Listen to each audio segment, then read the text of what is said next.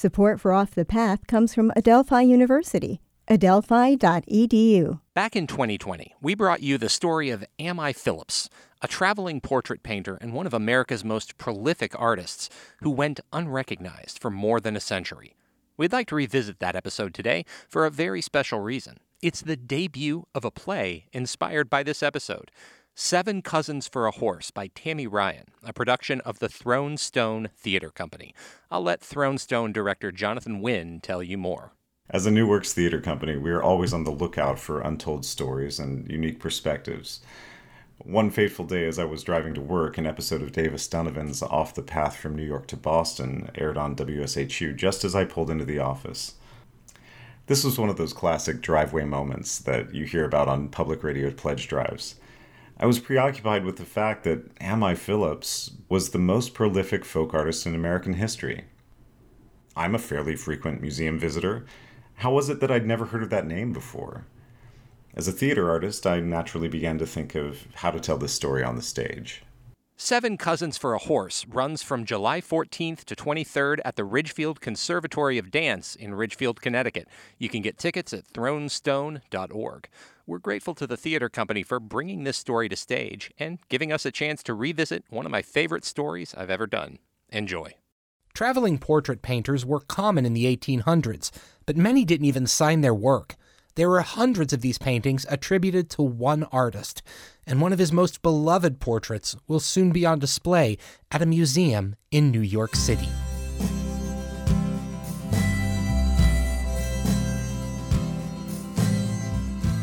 I'm Davis Dunavant.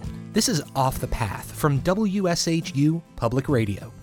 The American Folk Art Museum in Manhattan keeps its collection of artwork at a storage area and gallery space in Queens. One painting that's about to go on display is a portrait of a young girl from the 1830s. She is just gorgeous. I think she's been referred to previously as heartbreakingly lovely. Curator Emelie Gevalt has the painting propped up on a desk for me to see. We're standing in front of really one of the most important icons of American folk art. It's called Girl in Red Dress with Cat and Dog. The girl is holding a white cat, and a dog sits at her feet. Her red dress looks way too big for her. This image has appeared on postcards and a postage stamp, and even inspired a fictional children's book about the young girl. You're arrested immediately by the brilliance of her red dress set against this lush, dark, velvety background. But I really think it's the face that draws us in and holds us there. The tenderness of her expression, these big, beautiful eyes looking out at you with this sense of innocence and openness, and her little half smile.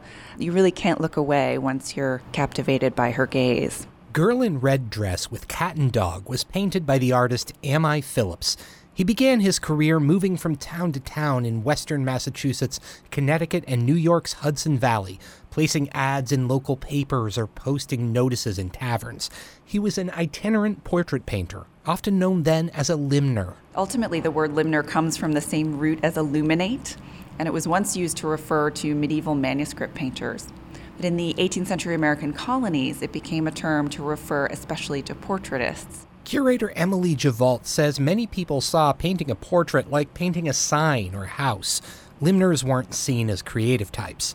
The quote unquote real artists and art connoisseurs often looked down on them. Limner as a term fell out of use and might actually have been used in a derogatory sense in the 19th century to point out an artist's naivete or possibly to signal non academic painting styles such as Phillips's. And since limners didn't sign their paintings, art historians gave them names like the Anonymous Limner or the Border Limner, as in the border of Connecticut, Massachusetts, and New York.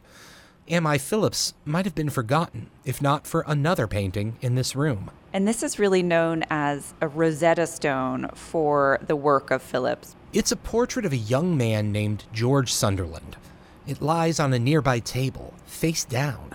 That's because the most important thing about this painting is what's written on the back. George C. Sunderland, painted when at the age of 21 years, in the fall 1840. Mr. M.I. Phillips. This painting came into the possession of Barbara and Larry Holdridge in 1958. They wandered into a small antique shop in Fairfield County, Connecticut.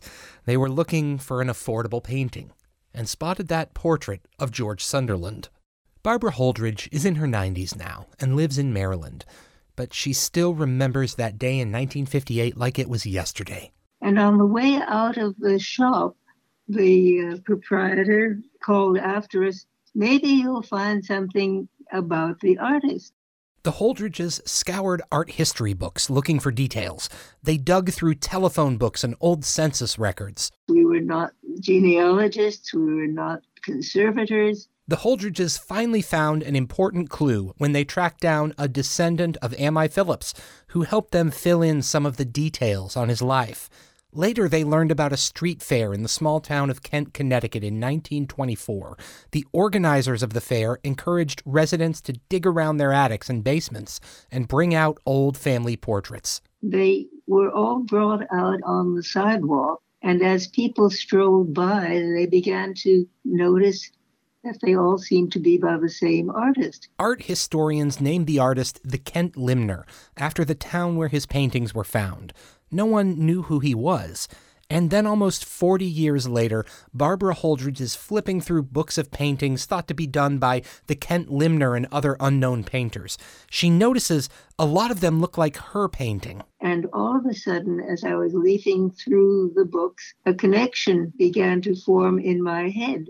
The painter that was recognized simply by various appellations as the Border Limner and the Kent Limner that they all seem to be by the same hand. Holdridge and her husband convinced an art historian at the Rockefeller Museum in Virginia.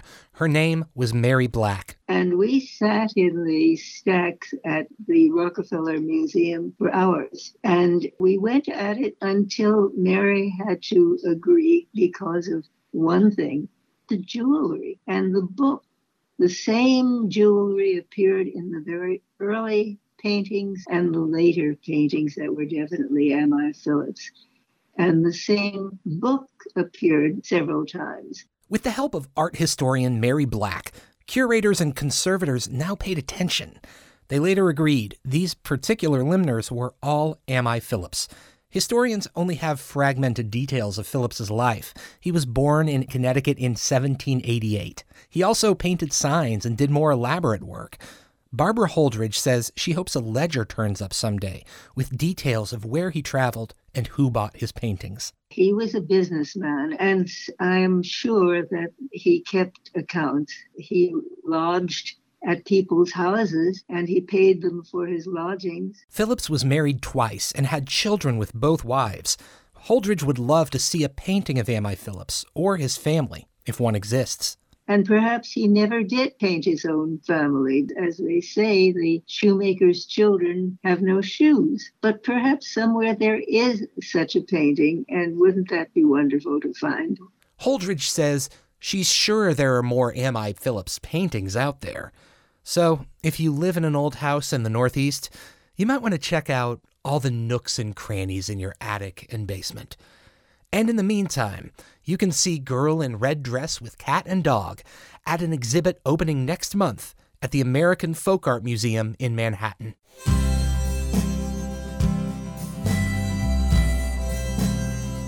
This is Off the Path from WSHU Public Radio. I'm Davis Dunavant. I follow all sorts of mysteries on the road from New York to Boston.